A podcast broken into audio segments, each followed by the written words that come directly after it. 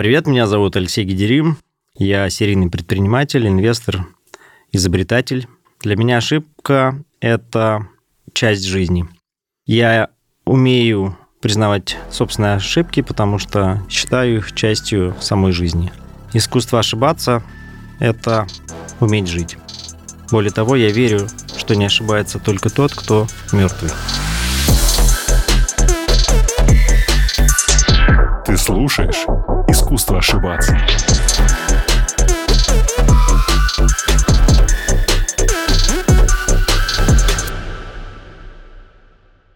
Леша, привет.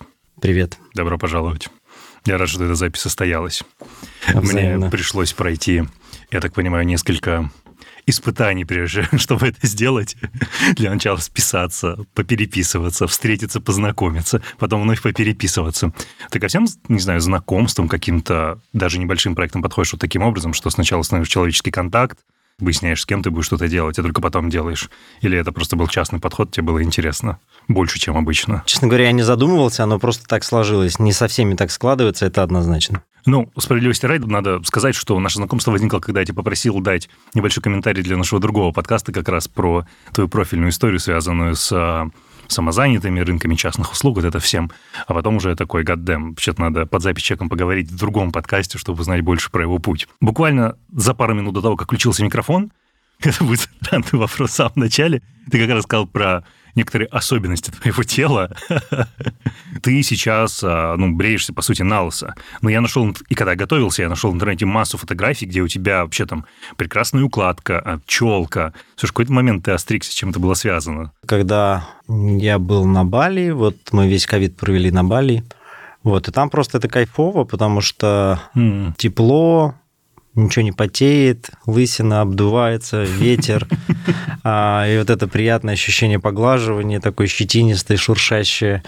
Вот. Блин, и сам да. процесс мне нравился. Вот. И поэтому, естественно, когда в теплой атмосфере, это просто приятно. Но если где-то, где холодно, наверное, ну там я вынужденно ношу какие-то главные уборы и закрываю это все. У меня, кстати, честно говоря, огромная коллекция бейсболок. Бейсболок. В какой-то определенный момент времени я понял, что это неотъемлемый атрибут вынужденный атрибут моей жизни. И это произошло очень спонтанно. Не то, чтобы я знаешь, осознанно как-то начал коллекционировать бейсболки, я просто их везде раскидываю, чтобы они мне, если я где-то забуду, она у меня была. Вот поэтому я сейчас... Мерзнуть. Да-да-да, чтобы не, не мерзнуть. Слушай, говоря про Бали, у меня есть часть знакомых, которые имеют довольно любопытный опыт нахождения на Бали. Часть абсолютно относится к этому как к курорту, приехал, уехал, забыл, а другая часть на это смотрит как остров, который подарил мне силу, остров меня зовет, я должен вернуться, должна вернуться. Эта часть, естественно, перекликается с тем, про что я хочу вообще начать говорить, что мне в тебе жутко интересно с самого начала. Вот у тебя опыт с Бали какой? Ты из какой категории? Из первой, из второй? Ты, для тебя какое-то место силы, что-то особенное, нет? А, слушай, я нормальный. Прекрасно. Тогда, окей, сразу перейдем к, нормальному вопросу. Окей. А, я с того момента, как ты дал комментарий для другого подкаста «Прикладывайте», с удивлением обнаружил, что ты не просто практикуешь какие-то медитации, типа управляем медитацией, а ты прям в этой теме глубоко. Я помню, что я просто я просто нахрен вылетел с того момента, ты написал, что э, у тебя был пост, типа, я вот только что завершил кажется, не ошибаюсь, там 72-часовую медитацию без там что-то сна, еды, воды, что-то в таком духе. И я такой сижу, like, что? Типа, а до этого я сделал там 20-дневную випассану. И випассану, ты сказал, что я могу пронести это как угодно. И я такой, вау, как это происходит? Давай вообще начнем с того, как ты вот в эту историю с духовным раз- развитием попал. То есть откуда в тебе возник этот запрос? Мне было, наверное, лет 16-17. Вау. И каждое утро просыпаясь, видел себя, свои ноги перекрещенные. Ну, то есть я просыпаюсь, а у меня ноги перекрещены. Так. И я такой, типа, блин, почему у меня ноги перекрещены? Наложился я с параллельными. И я такой, what the fuck, типа, почему это так? Окей. Okay. Это, это на самом деле странная идея, которая вызвала у меня внутренние вопросы, типа, а почему так работает? Ну, типа, почему я не могу управлять собственным телом, а есть угу. какие-то внешние силы, которые управляют, блин, моими ногами, я ложусь прямыми ногами, а просыпаюсь перекрещенными.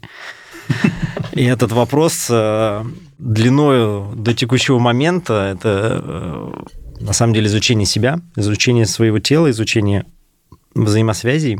Вот каждый из нас обладает реальным суперкомпьютером, угу. самым мощным, самым сильным, самым... Все, что только можно, самое применимо к, к нашему телу, уму и всем взаимосвязям, которым наш организм обладает. Это не только интеллект, это вообще вот собирательный образ всего.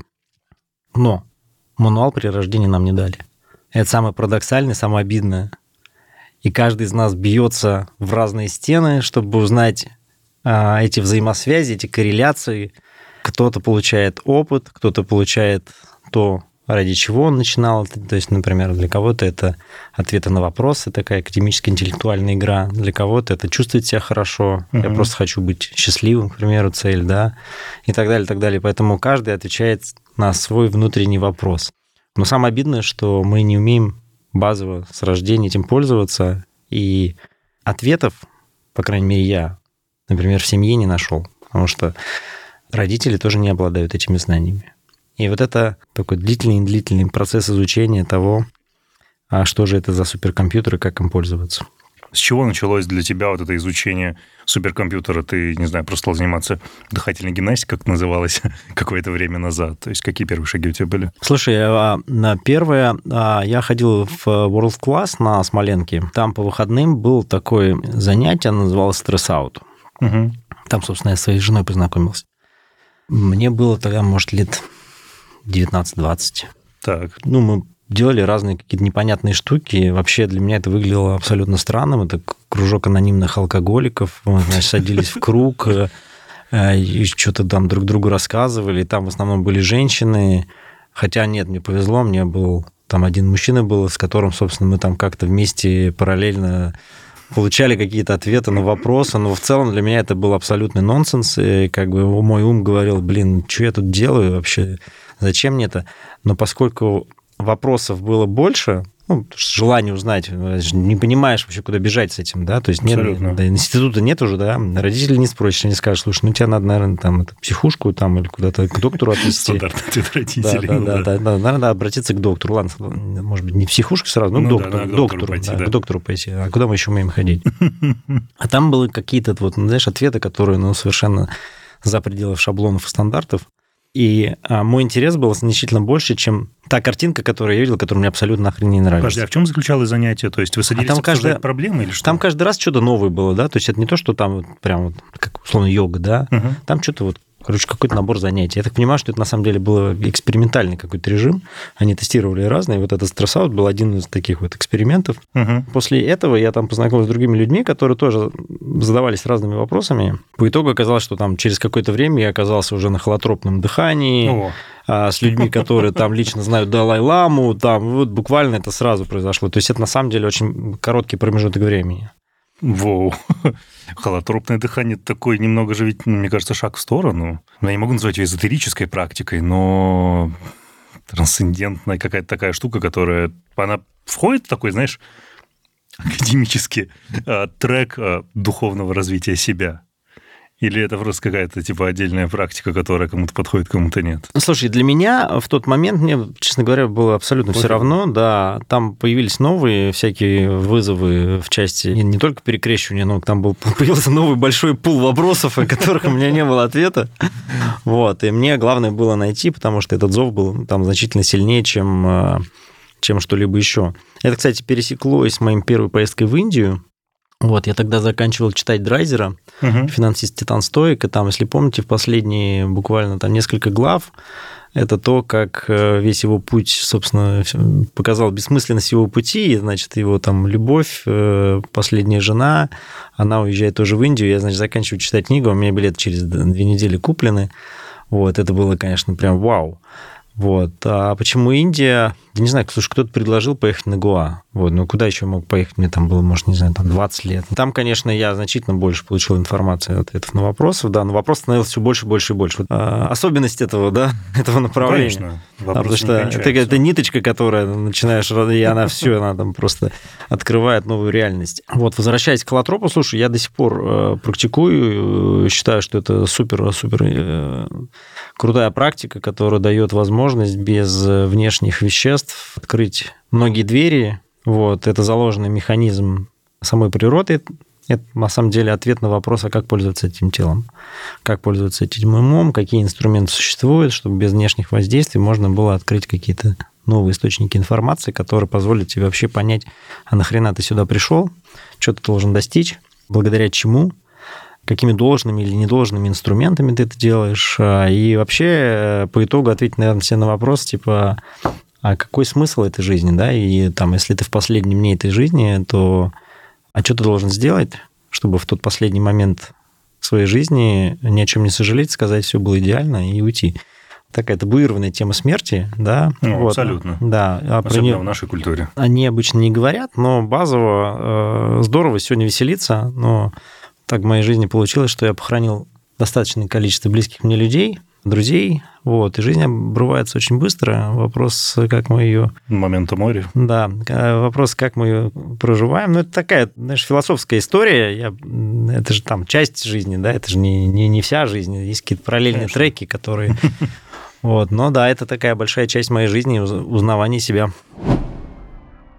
Я не буду скрывать, что нахожусь в полном восторге, как глубоко и одновременно чутко Алексей понимает себя – свое дело и собственное призвание. Разумеется, в его случае просто невозможно говорить о том, что он может воспринимать какие-то события или действия в жизни ошибками. И я полагаю, что буду прав, если скажу, что для него ошибок не существует как явление. Все это лишь жизненный опыт, приобретая который ты становишься сильнее и дальновиднее. Безусловно, правдой будет и то, что Алексею потребовалось много лет, чтобы достичь этого уровня осознанности безмятежности. Ну, вы и сами слышали несколько минут назад про невероятный опыт многочасовых медитаций и прохождения випассан. Давайте будем честными. Доступен ли такой путь развития себя каждому из нас, чтобы чувствовать себя уверенно и в безопасности? Да, доступен. Однако это подойдет далеко не всем. Именно поэтому один из способов чувствовать себя уверенно и в безопасности, когда вы занимаетесь своим делом, это застраховать свой бизнес в Ингострахе, в компании-лидере в сегменте онлайн-страхования бизнеса. 75-летней истории существования. Ингострах предлагает самое большое количество страховых онлайн-продуктов для бизнеса любого масштаба, от совсем небольшого до крупного, а главное, весь процесс оформления происходит преимущественно дистанционно, в онлайне, от расчета стоимости полиса на сайте, с учетом указанных клиентом условий, до его получения на электронную почту после оплаты. Мои гости и я знаем, что любой опыт – это полезный опыт, но еще лучше не тратить свои нервы и застраховать себя от всех возможных возможных последствий, а себе оставить только лучшие эмоции и уверенность в том, что все будет хорошо. У тебя есть традиция каждое начало года как раз вот делать, да, или, как сказать, практиковать, в общем, помолчать какое-то время и пройти некую такую, не знаю, назовем это ментальную детоксикацию. Расскажи про випасну в начале года. Изначально идея была делать випасну хотя бы раз в год, не да. привязываться к началу года, а потом я понял просто, что это удобно, в силу там какой-то определенной особенности а, праздников и так далее, будучи там русским человеком, россиянином изначально, новогодние праздники у нас проходят э, довольно бурно. Вот, в этом смысле мне а, кажется, что это время можно посвятить себе, и твое отсутствие молчания в течение ну, этого времени не будет э, как-то сказываться там на каких-то процессах, которые ты отвечаешь или угу. которые ты, в которых ты нужен. Плюс, э, поскольку я это делаю тоже не один, обычно там приглашаем там, да, разных людей, вот, поэтому это, в принципе, многим удобно. Я, честно говоря, уже не помню, когда возникло это как ритуал, но для меня это важный ритуал, потому что, опять-таки, отвечая на вопрос, а, а живешь ли ты свою жизнь, а проживаешь ли ты ее ну, осмысленно, этот ритуал, который позволяет э, э, реально твою линзу, фокус внимания как бы чистить. Угу. То есть ты смотришь на те вещи, которыми ты занимаешься, не такими, какими ты их видишь в повседневной жизни, а такими, какими они на самом деле являются, без иллюзий. Мне, знаешь, интересно? Мне интересно это с точки зрения, ну, буквально опыта, который ты проживаешь. То есть ты принимаешь решение молчать. Ну, для меня это вообще то есть для меня сейчас, для человека, который зарабатывает тем, что говорит, это довольно непросто, мне кажется, будет замолчать, знаешь, на какой-то длительный период, хотя, может быть, и просто наоборот. Мне вот интересно, как бы, какие эмоции ты в этот момент испытываешь, я не знаю, как удается не сорваться, то есть не начать говорить, а, считается ли, не знаю, то, что ты кому-то напишешь сообщение нарушением этого или нет. Скажи больше про это. Я не вижу проблем помолчать 10, 10 э, дней, то есть это просто привычка, которая забыта, но она очень естественная. Базово, вот если посмотреть на себя, после 10 дней не хочется брать телефон в руки. Вот это Прекрасно. парадоксальная ситуация, потому что, во-первых, нужно понять, что любой телефон, говорение и так далее, это растрачивание энергии. Абсолютно. А вопрос, как ее аккумулировать? Вот вопрос, как ее накапливать, да? Это большой вопрос для многих, потому что многие чувствуют себя сегодня там а, опустошенными, а, негативными в какой-то uh-huh. части, да. Как я там оказался, это, наверное, просто там доверенные люди, которые сказали, что это круто, которые прошли. Uh-huh. я думаю, что это оно распространяется именно так, да. То есть, тебе кто-то сказал, слушай, ты знаешь, вообще мне это там прям mind-blowing, типа, все, у меня жизнь поменялась, типа, я такого стал видеть и слышать чаще, чаще и чаще, и в какой-то момент я не то чтобы сильно выбирал, я в этом смысле довольно большой везунчик, потому что мне очень сильно везло с учителями, с местами, где я оказывался и получал знания. Угу. И это практика, которая там больше двух с половиной тысяч лет уже практикуется, передается из от учителя к ученику, э, и она не менялась все это время. И кажется, об этом стоит задуматься, да, что если что-то передается и не меняется, то, возможно, это работает. Ну, даже просто по логике. Поэтому запрос на поиск источников энергии сейчас очень большой. Ну а каким образом там классические в социуме люди это делают? Алкоголь, там тусовки какие-то, да, да там пойдем отдохнем. На самом деле это там какой-то части эмоциональный стресс сбрасывается, а с другой стороны это накапливаешь. Но мне это все хорошо знакомо. Вот я сейчас, мы сейчас сидим в студии, передо мной вот картина руки, значит, людей, какая-то тусовка там. Кстати, я даже не заметил. Да, там какая-то безумная тусовка. И вот у меня длительное время было, знаешь, э, в пятницу тусовка, а в субботу на медитацию. И Неплохо. вне зависимости, что происходит, вот пятница, типа четверг, пятница тусовки, а значит э, в субботу, воскресенье на медитации. Вот. И это, э, эти качели, они продолжались, на самом деле, длительное время. Одно не мешало другому. Мешало, но хотелось и того, и другого. И это, знаешь, почувствовать две крайности. Вот. А, это поиск баланса, такой, с которым можно жить с необязательством чувствовать грани, да, то есть вот концы чувствовать не обязательно, да, но это нужно тоже понять, что если ты провалишься в одну сторону, ну, как качели автоматически да, в другую. другую. Да, да, поэтому вот этот баланс, он очень важный. Вот поэтому 10 дней для меня помолчать после того активного, значит, э, времяпрепровождения, которое у меня по жизни было, было не проблемой. Подожди, а где это происходит? Ну, то есть там в целом, это какие-то, не знаю, специальные типа условные центры рехабы, такие назовем это? Или что это? Слушай, есть несколько направлений. А, есть э, такой учитель Гоенко, у которого довольно жесткая, на мой взгляд, жесткая, не очень приспособленная к, к современному социальному человеку практика випасана, она только сидячая. Есть э, практика Тахироваты, это практика лесных монахов, вот, которая практикуется в, в, четырех естественных положениях человека. Сидячая, ходячая, лежачая и стоячая. Она более адаптирована к социуму, потому что у нас суперклиповое мышление, очень тяжело на чем-то сфокусироваться, и потребность тела двигаться когда ты практикуешь во всех положениях, это, стан... это потенциально может стать э, твоей ежедневной практикой. Неважно, что делаешь, ты идешь, ты медитируешь, ты сидишь, ты медитируешь, угу. ты лежишь, ты медитируешь. Поделись именно вот этим, не знаю, физическое, эмоциональным ощущением, которое, не знаю, приходит там на, предположу, на четвертый-пятый день, вот когда у тебя организм уже переключается, ну, мозг переключается несколько в другой режим. Что ты чувствуешь вот вот на пятый день условно? Двоякое ощущение, потому что, с одной стороны, поскольку есть привычка а, обращать внимание на все, что происходит, и такая реактивность, пришла мысль, сразу действие, да? Угу. Вот, сложно на старте приучиться к тому, чтобы не действовать реактивно, а продолжать наблюдать, потому что это практика тренировки наблюдателя. Тебе что-то пришло, даже если это просто лучшая мысль, которая тебе приходила за последнее время, тебе обязательно надо ее записать, иначе просто это...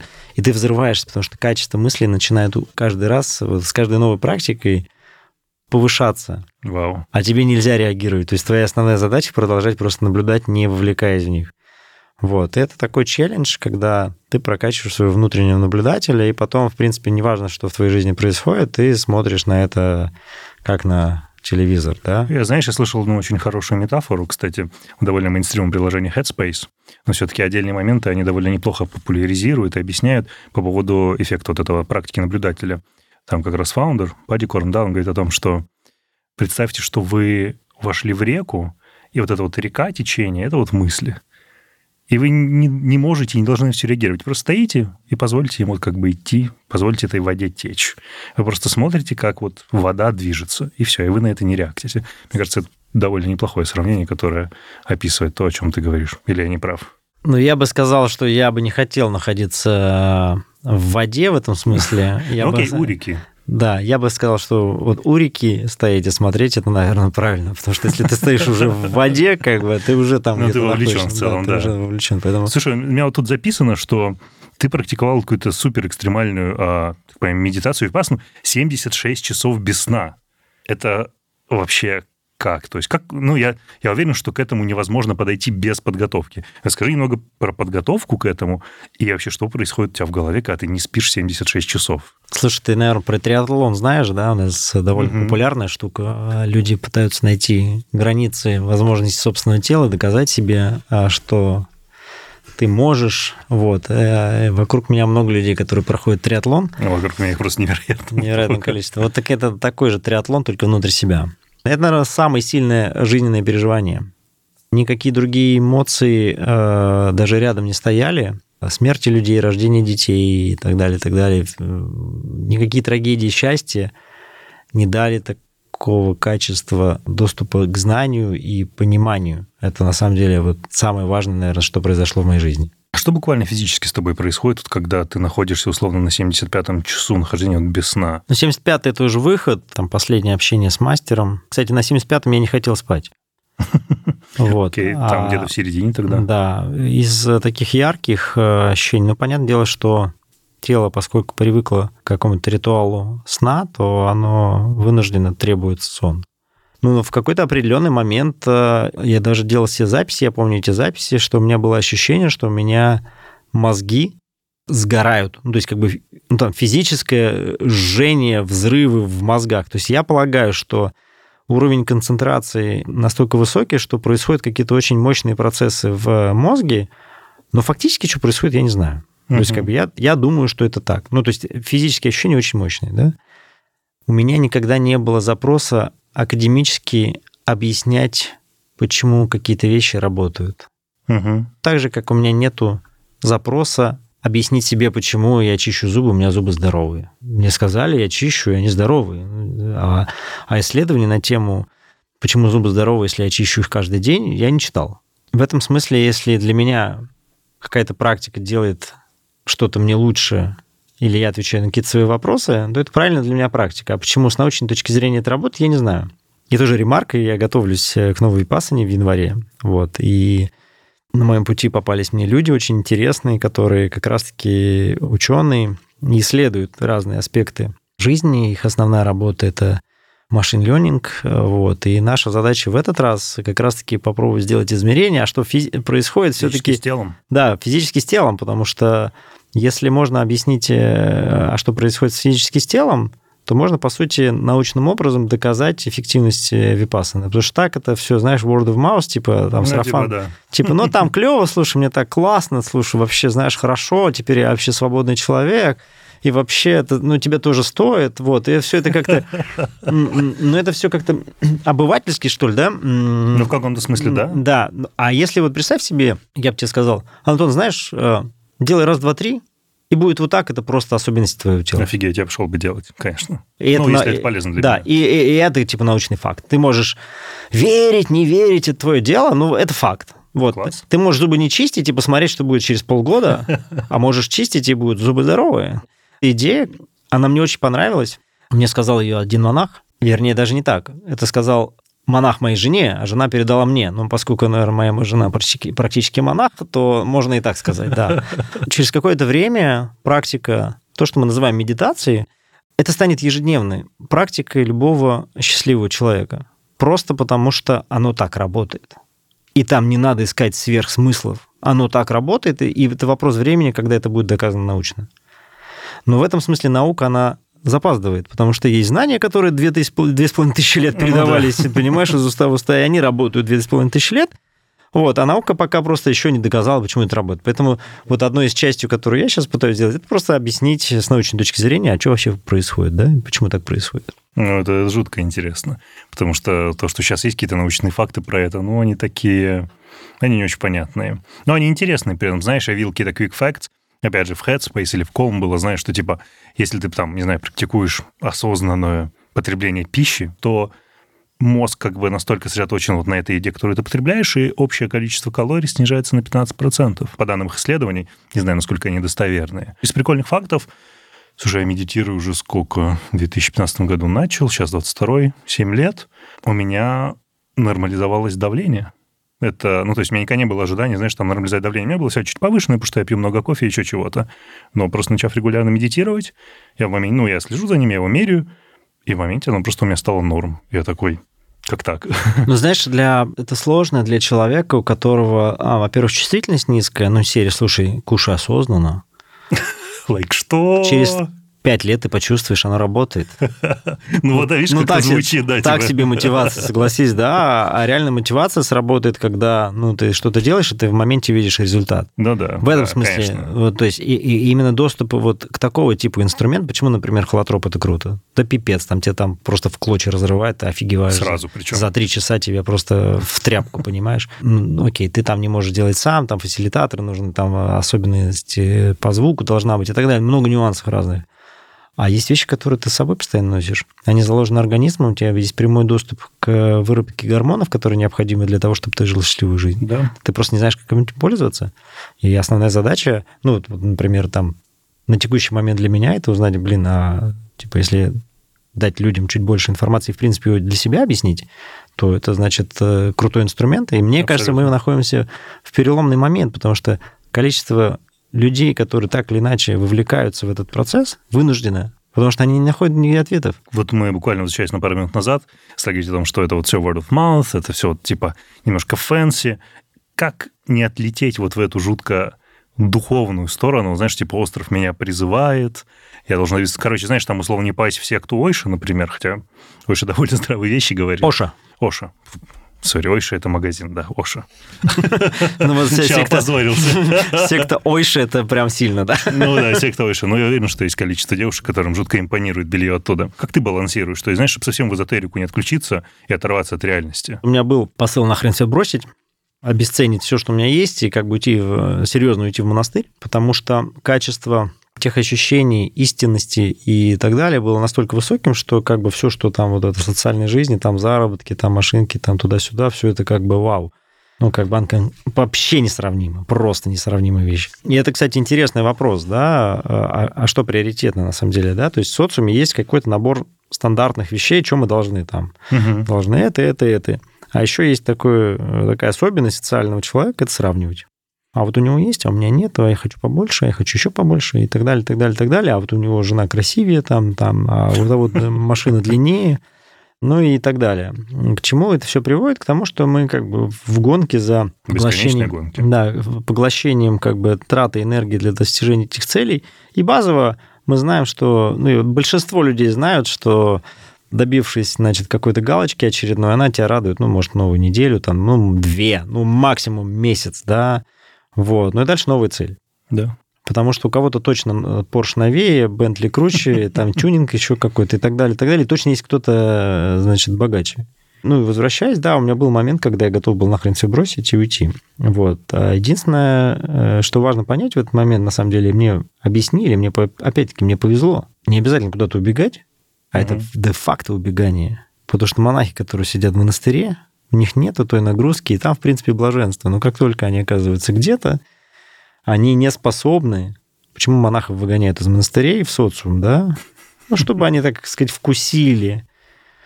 А, потому что в монастыре там нету предпосылок. Ни, ни к стрессу, ни к чему, да? То есть у тебя проверок нету. Конечно, А если ты оказываешься жизнь. в ситуации с людьми, с которыми у тебя есть какие-то взаимос... вза- взаимосвязи, взаимодействия, вот там вот реальная проверка, сможешь ли ты жить счастливую жизнь, значит, в, этим, в этом сетапе, да? Убежать можно, но не нужно. И вот это, мне кажется, главная мысль очень важная, что жить нужно в социуме. Для меня это э, самая мощная проверка, могу ли я жить счастливую жизнь в социуме. Вопрос, а, ну, там, живу ли я свою жизнь, могу ли я созидать, а, могу ли я творить. Для меня работа – это элемент творчества, это самореализация. В этом смысл, в том числе моей жизни. Я осознаю, что это часть меня. Вот я не собираюсь от этого отказываться. Ты доверился мнению более опытного человека, наставника, предположу, который тебе сказал, что, слушай, Леш, ну, типа, не делай эту ошибку, то есть не, не отрывайся от общества вот в сторону какого-то такого единения, непонятно с чем, а вот встретиться с реальным вызовом, можешь ли ты в повседневной жизни действительно быть счастливым. Человек сэкономил у него 8-9 лет, 8-10 лет, потому что свою жизнь 8-10 лет э, посвятил этому убеганию. И только mm. через это время понял, что это убегание. Вот, поэтому мне вполне себе достаточно хватило идеи, что не надо никуда убегать. Круто. Вот, и можно, вернее, нужно искать инструменты для того, чтобы оставаться именно проактивной позиции. Мы там с супругой тоже делали, у нас был большой медитационный центр, да, который как раз-таки позволял людям давать какие-то инструменты, навыки, чуть-чуть узнавания, значит, этого суперкомпьютера. То есть какая там причинно-следственная связь, как это все работает, и что именно приводит тебя к состоянию там наполненности, энергии, угу. и, и дальше ты просто выходишь и начинаешь творить, создаешь какие-то уникальные вещи, бизнесы, какими-то процессами интересными занимаешься, но совершенно в другом качестве. Подобные практики, да, опыт, который ты приобрел, он связан или должен быть связан с физически здоровым образом жизни, или это в целом могут быть разные вещи? То есть, не знаю, ты можешь а, вот, разбираться в себе, ну, использовать разные духовные практики, при этом, не знаю, курить сигареты. А, я точно не последняя инстанция, которая может раздавать указания, ну, как надо. Мнению. Да. Я тебе расскажу такую аналогию. А в буддизме, а, например, в Таиланде монахи могут пить пиво. Класс. Курить сигареты. Полностью себя, значит, там в татушке забить. То есть у него есть просто какой-то набор обязательств, которые он должен делать. Но он их должен повторять, ну, продолжать делать. А, угу. а, а что он делает за пределами этого, неважно. Круто. То есть каждый проходит свой путь настолько, насколько он может. Но если у тебя возникает внутри какие-то противоречия а, или какие-то вопросы в связи с чем-то, дальше вопрос, ты обманываешь себя или не обманываешь? Вот если ты себя не обманываешь, продолжаешь что-то делать, тебе это не вызывает никаких вопросов, ты получаешь это в удовольствие. И даже если это там губит твое тело, но при этом у тебя нет вопросов, это не вызывает у тебя там. Ну. дискомфорта и так далее, это ну, твое окей. право. Твое право, твоя жизнь, что хочешь с этим телом, то, телом, то и делай, да, это мне кажется, никто не вправе, в принципе, осуждать никакой из поступков, которые человек делает в отношении себя. Как так выходит, что ты не пьешь кофе, при этом куришь кальян? Это вопрос, э, еще раз, удовольствия, каких-то ритуалов. Если это не является моей зависимостью, а я точно ну, не вижу никакой зависимости для себя, то я себя вообще, я себя вообще ни в чем не, не ограничиваю. Вопрос, хочу я или не хочу. Я даже не могу сказать, там, я пью или не пью алкоголь. У меня нет табуированности в этом вопросе. Угу. У меня нет идей, связанных с табу, потому что я прожил опыт, когда я навешивал на себя идею, что мне это нельзя, потому что и там набор каких-то идей, я себя реально насиловал, это не свобода. Просто потому что ты где-то слышал, что нельзя там есть бедных э, животных, и ты запрещаешь себе, например, есть мясо. Таких людей много, но если ты посмотришь им в глаза, там сразу видно, что это идея, что это не то, что он на самом деле хотел бы делать. Но это не путь, это на реп... котором человек стоит, да. Это, это тоже путь. Потому что, ну, это позволит ему когда-то понять или не понять, что это тоже идея, которая делает его несвободным. Вопрос, есть ли у него задача быть свободным, или ему нравится быть рабом этой идеи. Исходя из того, что ты говорил, мне показалось, что как раз путь, он про освобождение себя. И поэтому я так уверенно сказал, что типа это не путь, когда ты берешь а, сторонние идеи, условно копировать, ставить, и начинаешь их проживать. И что ты взял, что кто-то хочет э, освободиться? Кто-то хочет, может быть, э, в зависимости прожить всю жизнь и кончиться очень быстро. Это же право человека, право. Это право человека. На самом деле, дать возможность любому человеку жить его жизнь, какой бы ужасно он ни жил, это на самом деле compassion и любовь по отношению к этому человеку. По отношению ему, к миру в целом. Да, дать ему жизнь, жить ту жизнь, которую он хочет. Каждый сходит с ума в этой жизни. И мы не знаем, ради чего он пришел. Может, он пришел сюда пить, бухать и трахаться. И он реализует ее тотально. И в этом смысле он молодец. Потому что его душе, например, нужен этот опыт. Понимаешь? И это сложно осознать социальным умом, который такой, типа, нет, это не прав. Ну, это к осуждению тебя ведет, типа, нет, это некорректно, да, это не круто. Это не круто. А это, кстати, к вопросу об осуждении, да, и оценке. Социум, на самом деле, навешивает такое количество ярлыков, типа, туда, туда не ходи, сюда не ходи, ты, Вася, ты плохой, ты хороший, там, и ты просто в клетке. Все в социуме так или иначе не свободны. Ну, это как бы, ну, надо признать, да, потому что если я хочу тебя послать нахер вот прямо сейчас, да, потому что ты меня бесишь, ты меня не сильно бесишь, и я тебя не хочу послать, как бы, да, но базово.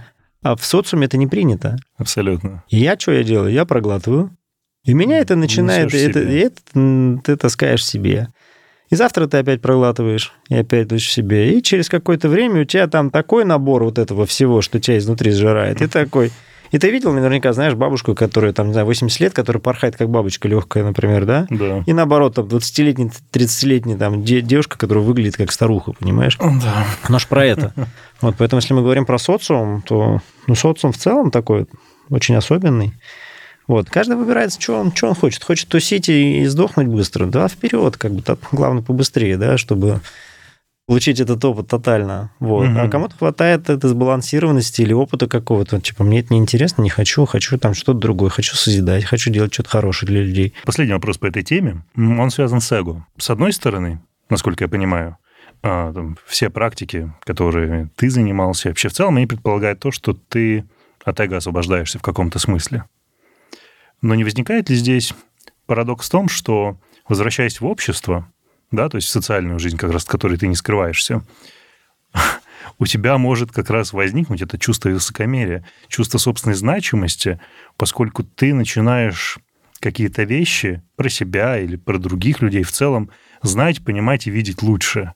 Когда впервые прикоснулся к, к чему-то такому, знаешь, что мне показалось супер важным, в этот момент мне захотелось поделиться самыми близкими мне людьми. Угу. И самое ужасное, что произошло, да, что с этими людьми я поссорился. Ну, то есть, условно, да. идея в том, что идея, которую ты прожил, это же неизвестно, что человек там как бы вообще готов к ней, да? А я же взял здесь всех за грудки и сказал, все, вам это нужно, пошли со мной, я вас сейчас буду любить.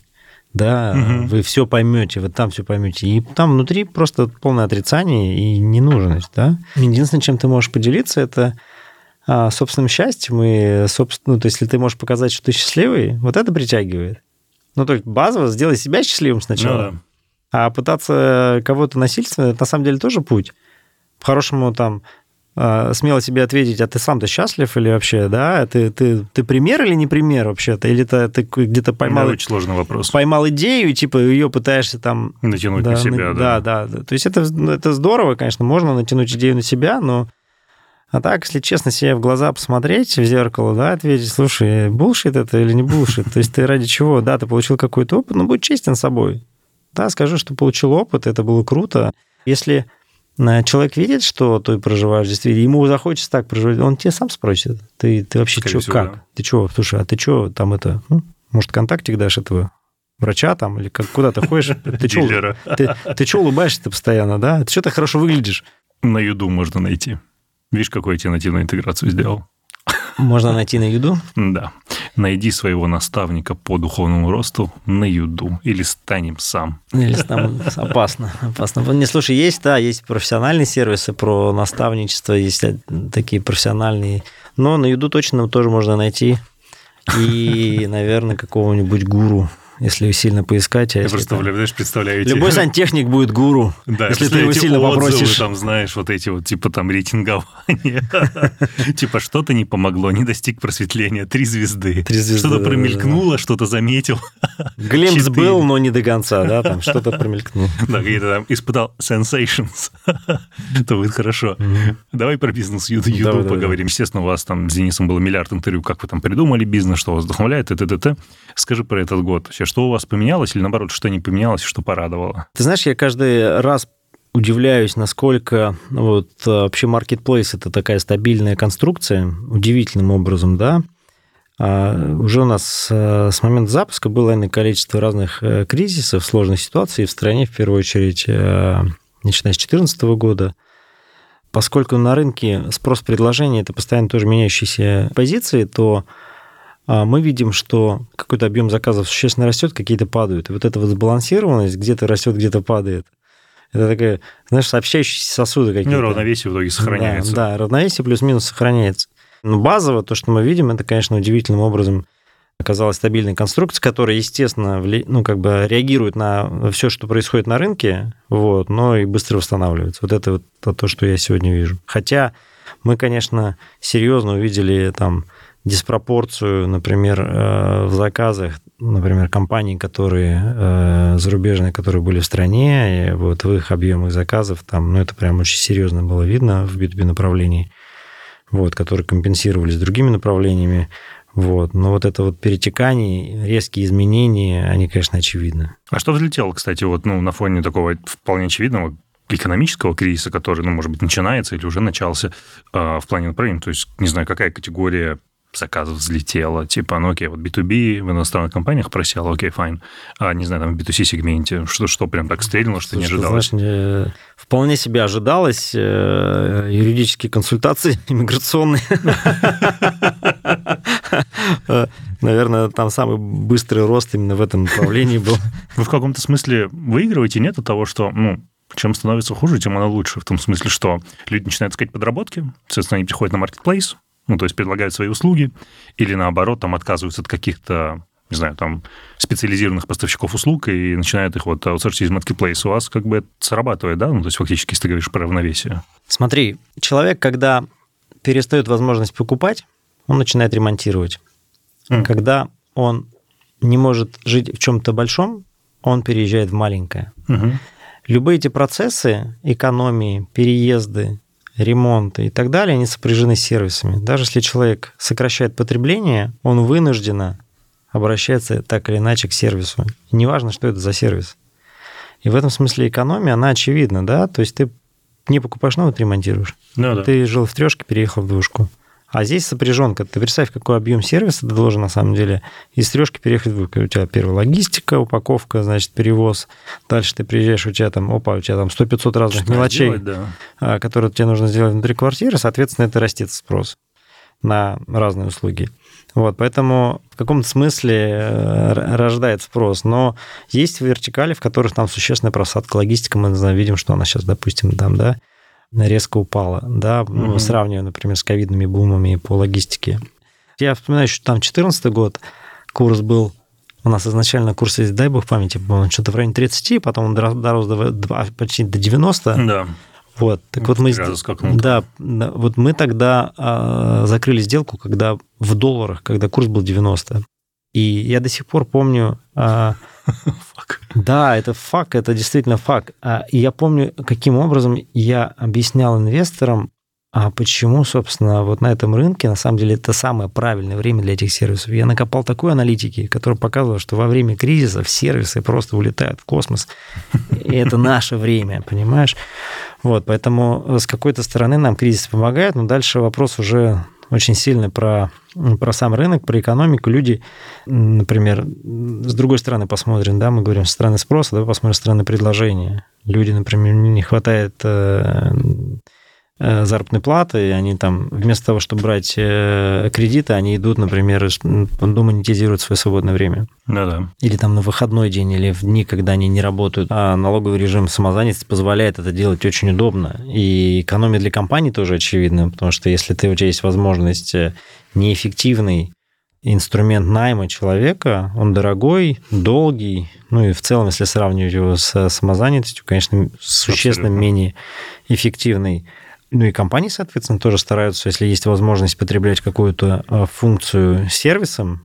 Ну, то есть, ну, почему нет? Да, почему нет? Ну, типа, облако, облако рабочей силы, я там не нужно 100, 100 вот таких вот, 100, 100 таких. Облако рабочей силы, что-то да. на инвесторском. Да, потом ты, значит, еще что-то потребил, потом опа, все разбежались и дальше. Ты отсюда взял, отсюда, это Workforce очень удобно. Cloud, ну, как, goddamn, ну прям.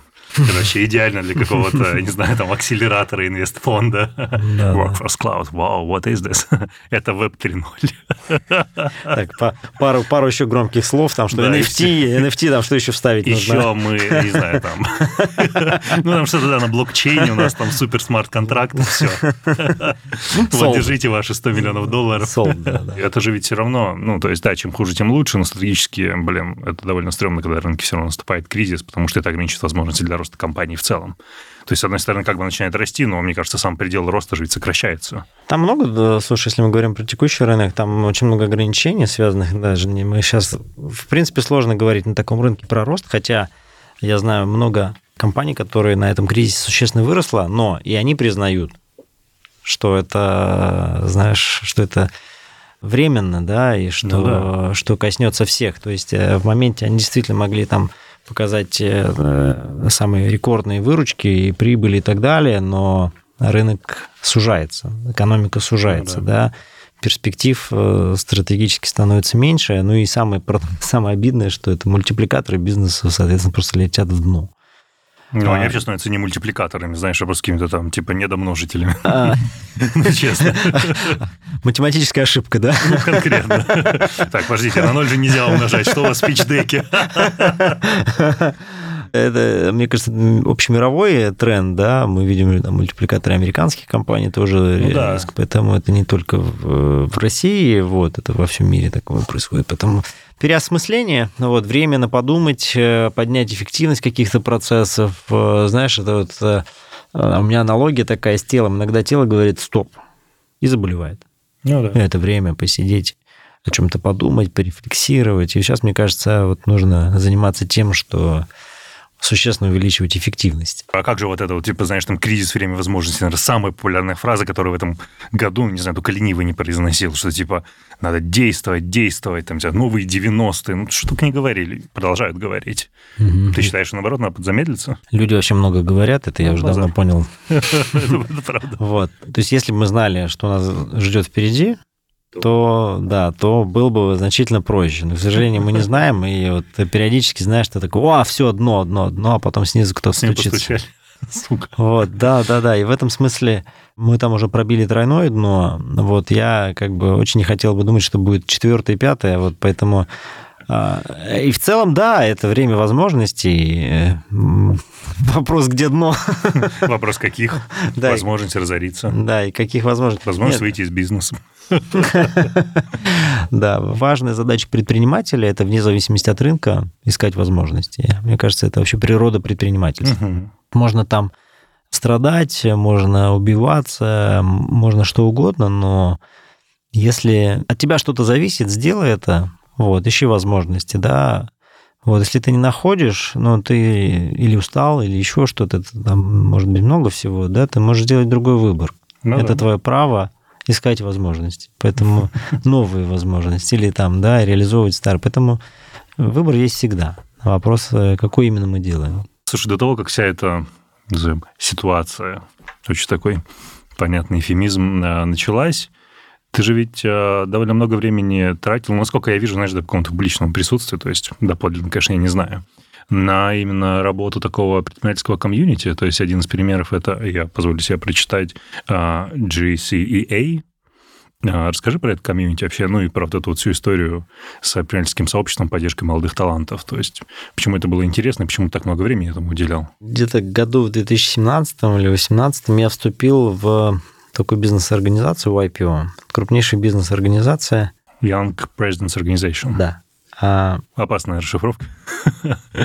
Да, но это такая организация, которая 70 лет. Угу. А, наверное, она накопила ключевые компетенции, которые сегодня в большинстве бизнес-сообществ э, переняли себе, такие как форум, например, да, это объединение uh людей и так далее. Во-первых, я встретил людей, которые по духу мне очень близки. И до этого у меня был такой, знаешь, определенный голод, потому что, с одной стороны, в моей жизни было как раз-таки два таких больших трека. Это предпринимательство и то, что все, что связано с самопознанием, большой трек. Вот эти, они шли параллельно. Угу. У меня был такой очень большой запрос, знаешь, там встретить людей, которые в себе вмещают такие же да, вещи, там, может быть, разные вещи, но там как бы значительно больше, чем просто предпринимательство, да. Угу. И тогда в моей жизни появился IPO, это про предпринимательство, это про инновации, это про делиться с каких-то пор, потому что до этого там YPO был довольно закрытой организацией. Накопило очень много знаний и в какой-то момент начало активно делиться с обществом. Там как раз-таки я узнал о том, что существует такой а, конкурс Global Student Entrepreneur Award, вот, который а, YPO поддержал в России. Угу. Вообще изначально это а, конкурс от а EO – это Entrepreneur Organization, параллельная организация, она помоложе раза в три. Вот, но тоже довольно старая американская организация. Она немножко другой профиль э, компаний, предпринимателей, тех, кто участвует, там, членов EO.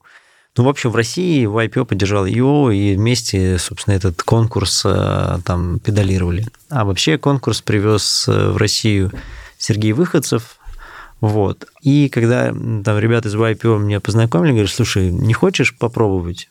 Приблизительно в то же время был такой какой-то внутренний запрос помощи предпринимательству. Вот. И я подумал, слушай, ну а что можно попробовать? Mm-hmm. сделать что-то хорошее для предпринимателей. Кажется, что в одной точке можно как бы, да, что-то сделать. А у кстати, был в гостях, кажется, один из участников, а ты, возможно, знаешь, Илья Елпанов, Ешь деревенская, который фаундер. Да-да-да, да, знаю. Мы болтали. Да. да, он же, по-моему, там то ли победитель, то ли один да, из да, финалистов. Да, да, и, Илюха там, да, а, тоже принимал участие. Вот. И дело в том, что после того, как Сергей, мне кажется, в году 2015 а, умер, конкурс начал потихонечку так как бы сдуваться. Вот. Хотя вот я пообщался с победителями предыдущих лет. Для меня было это важно, потому что как бы я что-то там, то, что из, из открытых источников мог понять, uh-huh. я там понял, но для меня было важно понять, а кто эти победители, что это за люди. Я обалдел от статистики. Дело в том, что там я с пятью пообщался, и все они супер успешные люди. И для меня это было вау. То есть это работает. Было бы круто, чтобы оно дальше работало. Вот, потому что вот с момента, как Сергей, важный момент, это было, ну, вот с пятью, которые были до гибели Сергея, потому угу. что в них реально было вложена душа и энергия, это чувствовалось. И когда я с ребятами пообщался, я понял, что такое ощущение, что, знаешь, вот а, такой какой-то заряд, какой-то вирус был передан Сергеем и теми, кто занимался в тот момент в этих ребят. И это то, что внутри них жило, росло, и у них возникло ощущение, что им тоже хочется отдать. Вот это Круто. очень важный аспект. Если это попробовать э, масштабировать, то это реально такой позитивный вирус, который можно передавать. Но важно, чтобы был passion в том, что делается, потому что этот passion потом он растет внутри и хочется его отдать, потому что это он тебя, классный кумулятивный эффект. Он тебя переполняет, и тебе реально хочется. И у ребят был мощный запрос, чтобы отдать. Это, это очень сильно. Ты знаешь, там ребята прям, ну прям вау, с точки зрения там того, что они делают. Кто, например? А, например, Вадим Клубеков. Что он делает? Расскажи, пожалуйста. А, значит, он э, в России занимается производством модульных домов. А, он угу. из Новосиба. А сейчас у него горнолыжка есть, в Шерегеш своя, а, супер успешный э, предприниматель. Он из офлайна, он стал вице-президентом АФК-системы. Вау. Вот, занимается, насколько я помню, а, сейчас в том числе интересами всеми вот а, системы в а он сейчас Сибири. Стал, да? Ну, помимо собственного бизнеса, он там еще да, да, стал вице-президентом АФК-системы. Еще один пример – это Даниил Мишин. Он создатель компании Джун Холмс. А, что такое? Affordable housing какой-то, судя по названию. Это, да, проект, который развивается в Америке, в Нью-Йорке, в частности. Они управляют недвижимостью. Ага. Вот, он занимался всякими каливингами в России, потом уехал туда. И это одна из самых быстрорастущих компаний в портфеле Altair Capital. Ого. У Ребенького. Да, Неплохо. и он его там отдельно отмечал, что это там unicorn и все такое. У них там софтбанк на борту. То есть это реально Ух. big story. Серьезные ребята. Вот, я недавно с ним виделся здесь в Дубае, и он супер бодрый, конечно, у него супер амбиции, он стал ну, другого уровня класса предприниматель. Вот. А прошло, наверное, не знаю, может быть, лет 8 после того, как он стал победителем. И, конечно... А, он стал уже членом YPO в Нью-Йорке. Вау. То есть история, которая изначально зарождалась, что мы будем помогать, чтобы потом люди становились предпринимателями. И де-факто так и произошло, что YPO помогло. Ну, то есть YPO позже присоединился, но, ну, но идея, да, да, но, но, идея, но идея сработала, что ты дашь этот сид, оно возрастет, и он станет сам YPO. Э, вот этот вот матч, он реально сработал. Слушай, просто для протокола, там же порог вхождения в IPO выручка 10 миллионов долларов, если я не путаю. По-моему, больше. Больше? Да, по-моему, больше 10 миллионов долларов. И оно сработало. То есть, как бы, если это можно масштабировать, то это тот позитивный вирус, который... Ну, то есть вот это что-то, знаешь, это что-то мощное. Я не помню, мы с тобой обсуждали, нет, вот эта книжка Tipping Points Кэмпбелла, который переломный момент. Это как создаются тренды, вирусы и так далее. Мы с тобой не обсуждали. Очень клевая книжка, кто не читал, прочтите. Это вообще про то, а какие действия мы можем предпринять, чтобы создать какой-то позитивный вирус.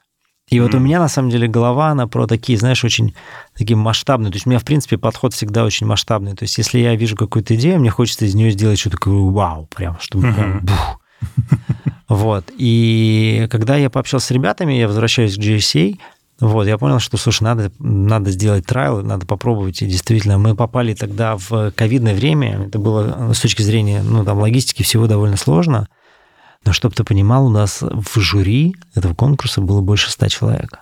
Вау. То есть это было реально просто взрыв уровня. Там Дима Гришина, Алекса Чачава там и так далее. Это просто ну, невероятно такая ну, мощь, когда... Набор.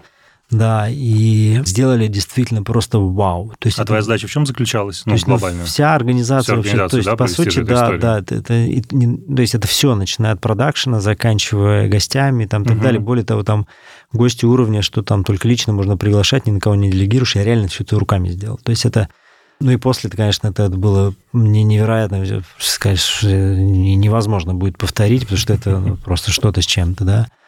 И надеюсь, что оно дальше растет, развивается. Я считаю, что, ну, несмотря на все это, я имею в виду ситуацию в стране, вот, э, мне кажется, надо посильно помогать продолжать предпринимателям, потому что это то, что, скорее всего, в стране не умрет. Мы очень ресурсная страна с точки зрения человеческого капитала. Мне кажется, у нас, у нас довольно высокий индекс человеческого капитала, на самом деле. Это факт, да. И мне кажется, что нужно ну, посильно, да, вот э, тем ребятам, которые там сейчас есть, так или иначе, как-то их саппортить. Вот. Хотя, ну, действительно, многие убежали э, по, по разным причинам уехали, там кто как, да?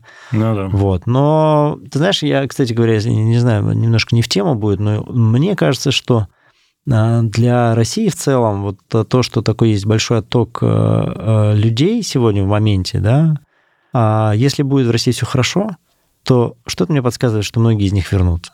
Только, ну, как бы, да. Я думаю, что да. Я с тобой согласен и, в этом. И, и, и важно, что ну, даже, может быть, пусть они э, там, сделают какие-то свои бизнес-истории и так далее, и пусть они не все, не, свой, не весь свой капитал вернут, ну, даже если 10, 20, 30 процентов на глобал всяких историях этих там людей там тысячи, понимаешь, ну, да. то кажется, что страна Класс. может вполне себе преуспеть. Это как, не знаю, там схожий элемент, такая, китайцы разъехались, и потом как бы вернулись что-то ну, да, стране строить. компетенции, да, вернулись да, обратно да, да, и перевернули страну. То есть поэтому э, дальше все очень зависит от того, что фактически будет в стране. Угу. Вот, если этим можно воспользоваться, потому что приобрести эти глобал компетенции, на самом деле, вот в такой момент, вот так резко, вот так, э, значит... Вынужденно, но... Вы, да, ну, ну, ну, ну, то есть это невероятно с точки зрения возможностей. Да. Потом дальше вопрос, как, как этим качественно управлять. В каком-то смысле в это верю.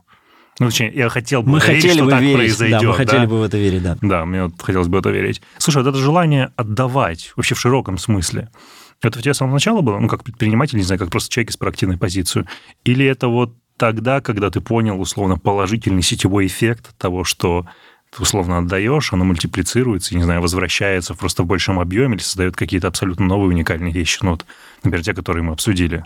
Я исхожу из того, что, наверное, часть людей, предположу просто, я фантазирую, когда добиваются некого успеха, неважно, финансового, там, статусного, какого угодно в разных его дефинициях, желание это сохранить, мне кажется, оно поначалу как просто какая-то, знаешь, такая естественная реакция в каком-то смысле.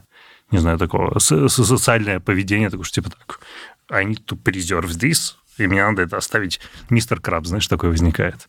Но у кого-то есть, наоборот, желание давать. В твоем случае как это было? Так глубоко я никогда не задумывался. Это просто, видимо, там часть меня. Вопрос в том, что от чего я получаю удовольствие, да? То есть что мне...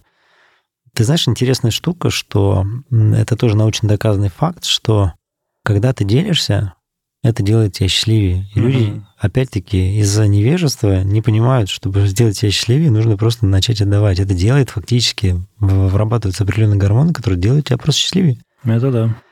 И можно попробовать, возьмите, попробуйте каждый день э, кому-то по чуть-чуть начните отдавать. это... я, я просто подчеркну, что дело вовсе не в деньгах, что в плане кому-то отдаете деньги, это может быть что угодно. А дело это в том, может что... быть знание, эмоция. Да, дело вообще не в деньгах, да. Э, дело в том, что это навык, который, ну, он или есть, или его нет. А есть еще другая сторона этого, что говорят, что если ты хочешь что-то получить, начни с кем-то делиться тем же. Ну да. Это как идея может тоже драйвить очень сильно, например, да, поэтому а, делиться масштабно или не масштабно, неважно, что у тебя есть, ты, ты все равно даже добрым словом поделиться можешь. Угу. Я читал любопытное исследование этого Адама Гранта, очень классного психолога, организационного психолога из Стэнфорда, из Бортона. Они проводили огромные исследования именно в организациях, такое очень прикладное, кто успешнее в карьерном смысле, те, кто только забирают, takers, или те, кто отдают, типа такие givers – они много чего проанализировали, там классная методология, это в Гарвардском журнале публиковалась. Короче, они пришли к выводу, что на самом деле э, по полюсам ни те, ни другие не успешны. Наиболее, скажем так, органично И хорошо себя чувствуют те, кто правильно балансирует между тем, сколько они отдают, и сколько они получают взамен или они берут взамен. Вот, поэтому снова идея про баланс. Вот. Поэтому прям слепую, наверное, филантропию впадать не следует, но и супер но все ты, забирать Но объективно стоит. сложно поделиться чем-то, если твой, твоя чаша пуста. Это, это правда. Вот, если, ну, опять же, пуста ли она? Или тебе кажется, И что тебе кажется, пуста? что она пуста. Да. Здесь Поэтому... другой вопрос. Хочу спросить тебя как раз про историю с успешностью. Ты, давай так, сначала просто такой, типа, да, нет. Ты считаешь себя успешным человеком? Да.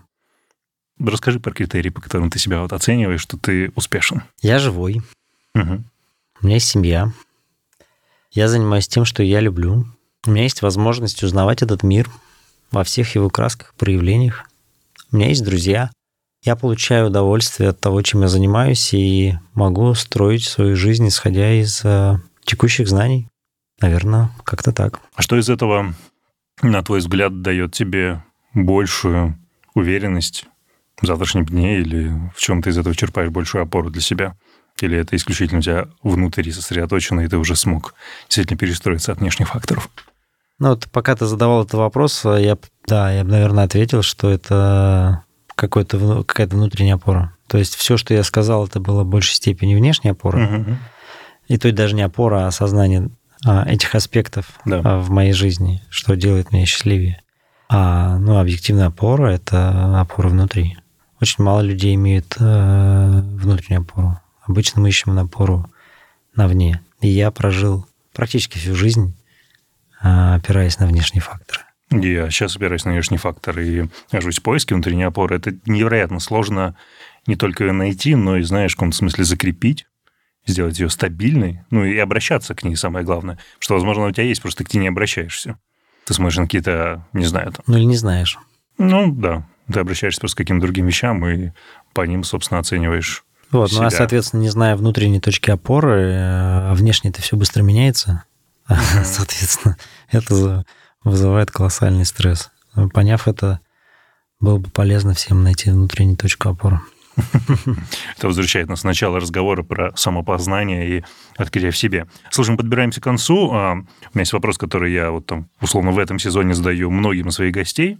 Мне жутко любопытно. Вот, если тебе завтра предстоит вновь пройти весь тот путь, который ты прошел, ты бы его повторил ровно таким же, или ты что-то изменил? Каждый момент времени, когда я принимаю какое-то решение, я принимаю, исходя а, из тех предпосылок, которые есть сегодня. Я считаю, что а, все те решения, которые я сделал, я сделал из тех знаний, которые я знал на тот момент, и они были идеальны для того времени.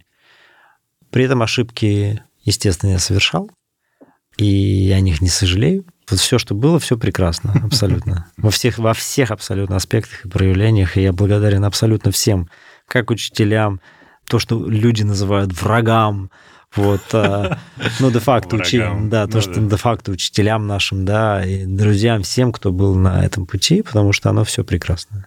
Зло это плохо или хорошо, агрессия это плохо или хорошо, да, там шторм это плохо или хорошо.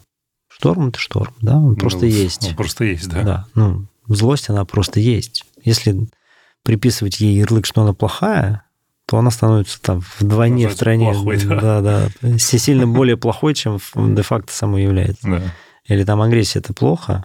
Ну, в социуме считается, что как бы это плохая штука, неправильно, да, но мне кажется, это такая же естественная часть среды, как, э, знаешь, вот, ну, там, цветы без, без, без навоза не растут. Ну, то есть, навоз, да, то есть, нужны удобрения, да. Да, ну, значит, на вот, э, вот элемент вот этой перчинки э, для того, чтобы мы чувствовали живость и ощущение себя там живыми, да, ну, ну нужно нам, да. Вот поэтому в какой-то части ничего плохого в нашей жизни нет. Оно все прекрасно. Вопрос баланса, да, там можно навоза столько навалить, что цветы сдохнут.